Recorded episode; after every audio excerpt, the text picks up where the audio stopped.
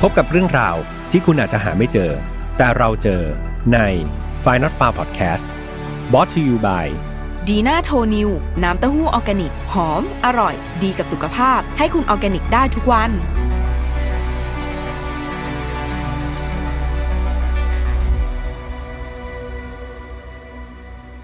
เพราะว่าคนที่เป็นพิธีกรของ Open Case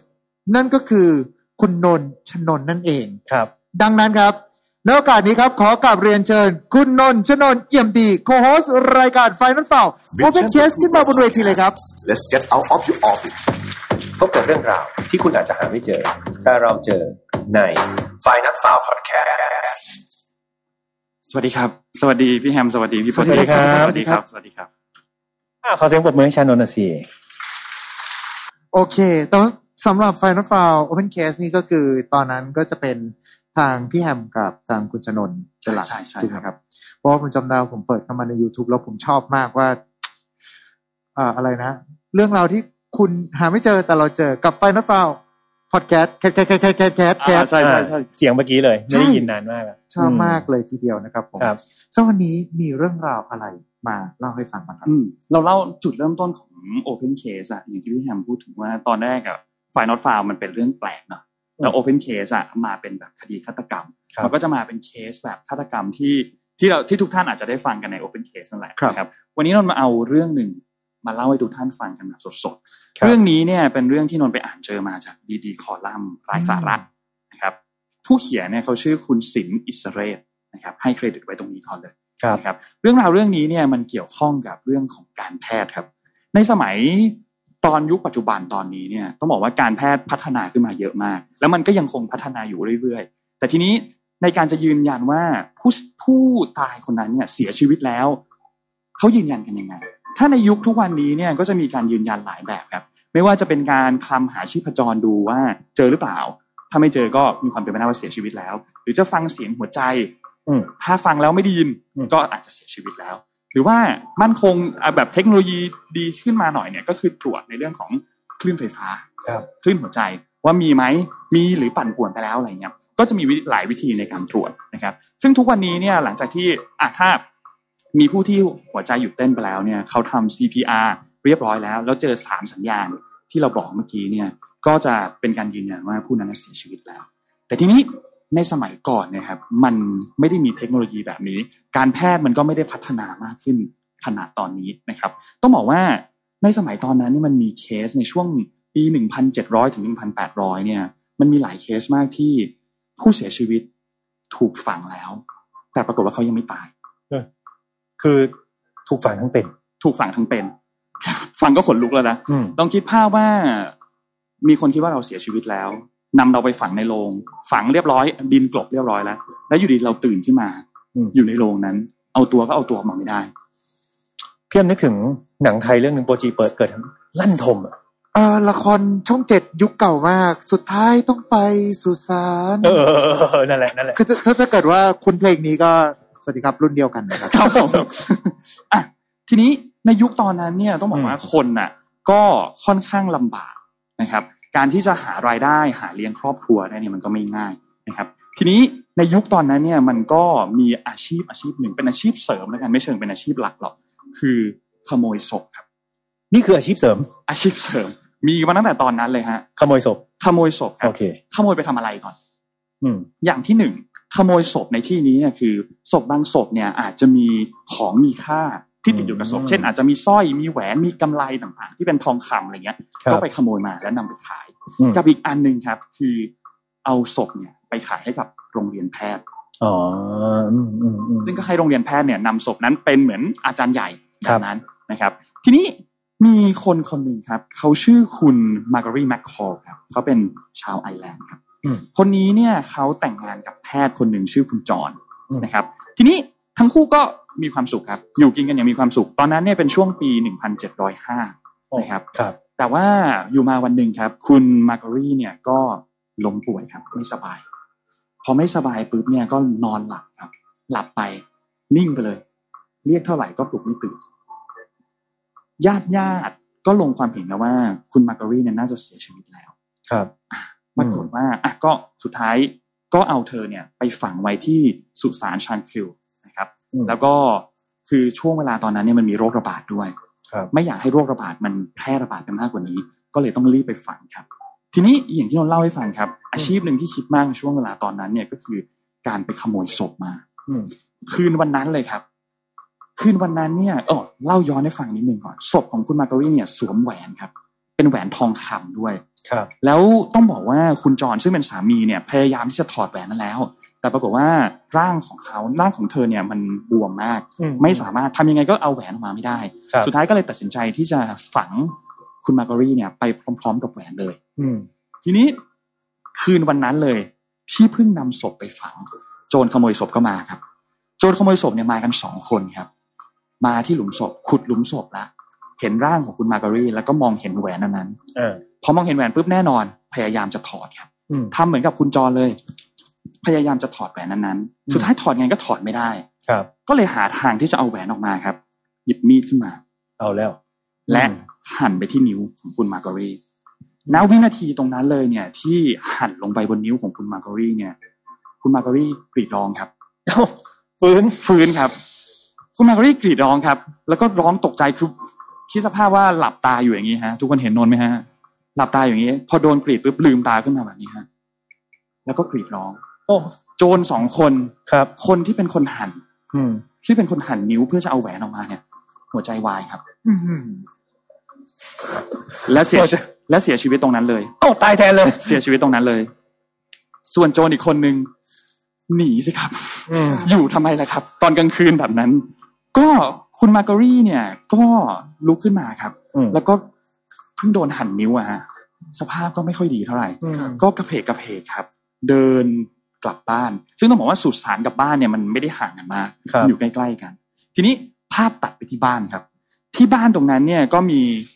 แพทย์จรครับ อืม แล้วก็ญาติญาติๆนั่ง ครับ ทานข้าว แล้วก็อะไรกับความสูญเสียที่เกิดขึ้น เพิ่งฝังเมียไป ใช่ อืม ท่านใดนั้นครับ มีเสียงเคาะประตูครับ ในสมัยตอนนั้นเนี่ยต้องบอกว่าที่บ้านของคุณจรเนี่ยเขามีรหัสเวลาจะเคาะประตูเนี่ย คุณต้องเคาะสามครั้ง จะรู้ว่าเป็นคุณมาการี โอเค อ่าเหมือนเป็นโค้ดรู้กันเองในบ้าน โค้ด นั่นแห ลับ ละ อืม นะครับ เสียงเคาะประตูก็เป็นเคาะสามครั้งครับ คุณจรก็พูดกับญาติๆเลยบอกว่า เนี่ย ถ้าคุณมาการียังมีชีวิตอยู่เนี่ย ผมมั่นใจเลยว่าเสียงเนี้ยเป็นเสียงเคาะประตูของคุณมาการี อืม คุณคุณจรก็เดินไปครับ ไปที่ประตูครับ เปิดประตูออกมาครับ ตกใจสุดขีดนะฮะ อืม เซอร์ไพรส์ว่ากเพราะว่าเป็นคุณมาการียืนอยู่หน้าประตูครับ อืม ด้วยความตกใจนั้นครับ ทุกท่านน่าจะเดากันได้ว่าเกิดเหตุอะไรขึ้น คุณจรครับ เสียชีวิตหัวใจวายครับ ตายละสองศพ ละมาการี เรื่องมันหนังตลกใช่ไหม เสียชีวิตณตรงนั้นเลยครับ และแทนที่หลุมฝังศพ อันนั้นที่เป็นหลุมสองศพของคุณมาการีเนี่ย กลายเป็นหลุมฝังศพของคุณจร โอ้ยตายแล้ว โอ้ย หน้าที่เดียวกันตรงนั้นเลยนะครับ อืม ส่วนคุณมาการีเนี่ยก็ฟื้นขึ้นมา ฟื้นขึ้นมา จริงๆยังไม่ตายด้วย ครับ มีชีวิตครับ แล้วก็มีเอ่อการแต่งงานใหม่อีกครั้งหนึ่งมีสามีใหม่ มีลูกมีหลานใหม่ทีนี้พอถึงวันที่คุณมาการีเนี่ยเสียชีวิตจริงๆฮะรอบนี้คือเสียชีวิตจริงๆ ของจริงละของจริง ของจริงแล้วนะครับ อืม บนป้ายเหนือหลุมศพเนี่ยมีเขียนข้อความไว้ครับว่า live once bury twice ครับ ก็คือเคยมีชีวิตมาครั้งหนึ่ง แต่ว่าถูกฝังสองครั้ง อืม นั่นเรื่องราวเรื่องนี้ก็ถูกเล่ากันไปจนถึงปัจจุบันเลยครับ เพราะว่ามันก็เป็นหนึ่งในเหตุการณ์อันหนึ่งที่ต้องบอกว่า เอาคนที่ยังไม่เสียชีวิตอะไปฝังทั้งเป็นนะครับ ทีนี้การแพทย์หลังจากนั้นครับ ก็พยายามอย่างยิ่งเลยที่จะยืนยันว่า เอ๊ะ เราจะยืนยันกันยังไงดีว่าคนไข้อะเสียชีวิตแล้ว อืม คนไข้เนี่ยเอ่อเสียชีวิตแล้วชัวร์ๆก็มีหลายวิธีมาก เวลาผ่านมาประมาณ 200 ปีครับ มาที่ปี 1905 ครับ มีคนคนหนึ่งครับ ชื่อคุณวิลเลียมเทปครับ คุณวิลเลียมเนี่ยพยายามที่จะหาวิธียืนยันว่าเฮ้ยเราจะยืนยันกันยังไงดีว่า คนไข้เนี่ยเสียชีวิตแล้ว เขาก็เลยเขียนหนังสือขึ้นมาเล่มหนึ่ง หนังสือเล่มนี้เนี่ยชื่อหนังสือว่า premature burial and how it may be prevented ก็คือฝังก่อนเวลา แล้วก็วิธีป้องกันไม่ให้แบบเกิดเหตุการณ์เคสก่อนหนั้นเนี่ยทำยังไงนะครับ ซึ่งก็ดูเป็นเจตนาที่ดีเนาะ อืม ต้องการที่จะหาวิธีมากขึ้นที่จะยืนยันสิ่งนี้ ครับ แต่ต้องบอกว่าคุณวิลเลียมเนี่ยเป็นคนที่ค่อนข้างที่จะมีความผิดปกติทางจิตนิดหนึ่ง อืม จะเล่าให้ฟังแบบนี้ครับ เออ อืมคุณวิลเลียมเนี่ยเขาเคยค้านเรื่องเรื่องหนึ่ง ในช่วงตอนนั้นเนี่ยมันมีโรคฝีดาดครับที่ระบาดอยู่เขาค้านบอกว่าไอการฉีดวัคซีนเนี่ยเพื่อป้องกันโรคฝีดาดเนี่ยไม่จริงทำไม่ได้วิธีที่ดีที่สุดเนี่ยคือการรักษาความสะอาดเท่านั้น แล้วเขาก็พยายามที่จะบอกว่าเนี่ยหนังสือของเขาเนี่ยมันบอกว่าการป้องกันที่จะทำให้เราไม่เจอเคสแบบนั้นเนี่ยคือการฝังแบบดีเลย์ไปหน่อย อย่าเพิ่งพอเสียชีวิตแล้วเนี่ยอย่าเพิ่งรีบฝังเลย แล้วก็มีอีกหลายวิธีมาก อืม ยกตัวอย่างวิธีที่อยู่ในหนังสือเล่มนั้น วิธีอันหนึ่งครับคุณวิลเลียมบอกว่า เอาปลิงครับ ปลิงมันดูดเลือดเนาะ เออ ปลิงมันดูดเลือด แต่ว่าการที่ปลิงมันจะดูดเลือดได้เนี่ย คนคนนั้นเนี่ยต้องยังไม่เสียชีวิต ปลิงมันถึงจะดูดเลือด คือต้องมีแรงดันของเลือดอยู่ มีหัวใจที่เต้นอยู่ ถ้าปลิงไม่ยอมเกาะ ก็แปลว่าอ่ะคนไข้น่าจะเสียชีวิตไปแล้ว อ๋อ อ่า ก็เป็นอีกหนึ่งวิธีเป็นอีกหนึ่งวิ ใช้ ธี ปริงพิสูจน์ ใช้ปลิงพิสูจน์ แต่ทีนี้ปัญหามันอยู่ตรงนี้ครับ เคสของคนบางคนคนไข้บางคนเนี่ยที่เป็นเคสโคม่ามากๆ หัวใจเริ่มเต้นช้าลงการสูบฉีดของเลือด มันเริ่มน้อยลง มันก็ไม่เพียงพอที่จะระบุได้ว่า คนไข้คนนี้เนี่ยเสียชีวิตแล้วเพราะปลิงไม่เกาะอ่า มันก็ระบุไม่ได้ ทีนี้มันเคยมีกรณีอันหนึ่งครับ แพทย์เนี่ยเขาใช้ปลิงเนี่ย วินิจฉัยคนไข้คนหนึ่งครับปรากฏว่าปลิงไม่ยอมดูดเลือด อ่าแต่พอเจ้าหน้าที่กำลังจะนำตัวร่างของเธอเนี่ย ไปฝัง ปรากฏว่าคนไข้รู้สึกตัว แล้วก็โวยวายบอกเฮ้ย ยังไม่ตายยังไม่ตาย อืม ทีนี้อาการป่วยของเธอก็ดีขึ้นดีขึ้นดีขึ้นสองเดือนหลังจากนั้นนะครับ มีอีกวิธีหนึ่งฮะวิธีนี้ฟังแล้วขนลุกมากครับ เอาครีมมาครับ เป็นครีมที่ปากมันคมๆอ่ะ อืม หนีบหัวนมครับ วิธีนี้เนี่ยประดิษฐ์ขึ้นโดยคุณเอ็มโจชัดนะครับเป็นแพทย์ชาวฝรั่งเศสครับ อืม ก็คือ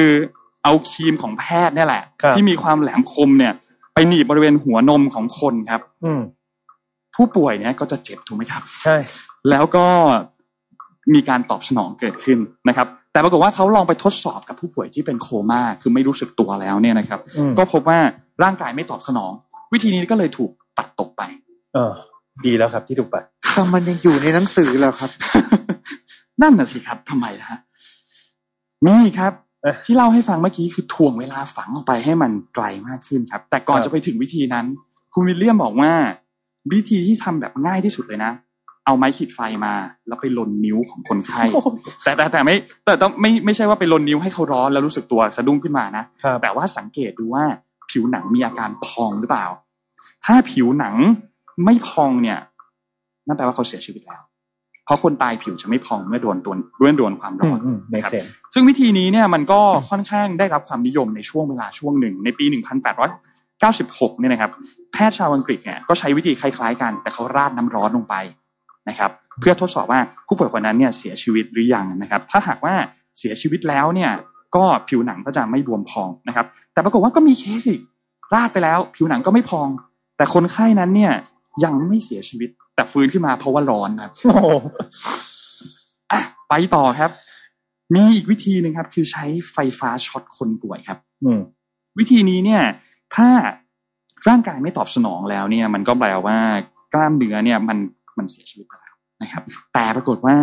ก็มีการพบอีกครับ ว่ามันไม่แม่นยำมากเท่าไหร่ครับ เพราะว่าบางคนถูกไฟฟ้าเข้าไปช็อตแล้ว ก็เหมือนกับว่ายังมีชีวิตอยู่ มันก็เลยไม่แม่นยำเข้าไปอีก สุดท้ายก็เลยยอมแพ้ละไปที่อีกวิธีหนึ่งคือถ่วงเวลาการฝัง วิธีนี้ได้รับความนิยมมากครับ เพราะว่ามันเป็นวิธีที่เขาเนี่ยจะนำร่างกายที่เสียชีวิตแล้วเนี่ย ไปฝังไว้ในโรงนั่นแหละ แต่ว่านำไปอยู่รวมกันในพื้นที่ห้องห้องหนึ่งเป็นระยะเวลาช่วงหนึ่ง ก็อาจจะหนึ่งสัปดาห์สองสัปดาห์แล้วแต่ แล้วบริเวณมือของศพเนี่ยจะมีกริ่งที่เชื่อมกับสายอยู่นั่นหมายความว่าถ้าสมมติว่าคุณยังไม่เสียชีวิต แล้วคุณอยู่ดีๆคุณตื่นขึ้นมาเนี่ย คุณสามารถที่จะสั่นกริ่งอันนั้นได้ แล้วก็มันจะมีสัญญาณส่งไปถึงห้อง เขาจะมีคนมอนิเตอร์ดูอยู่ 24 ชั่วโมง คนนั้นก็จะรีบพาแพทย์รีบเอาอาหารเอายาเอาอะไรมาเขาบอกโอเค คนนี้ยังไม่เสียชีวิตนะครับ ก็เป็นอีกหนึ่งวิธีการยืนยันว่า คนคนนี้เนี่ยเสียชีวิตหรือยังนะครับ ซึ่งต้องบอกว่า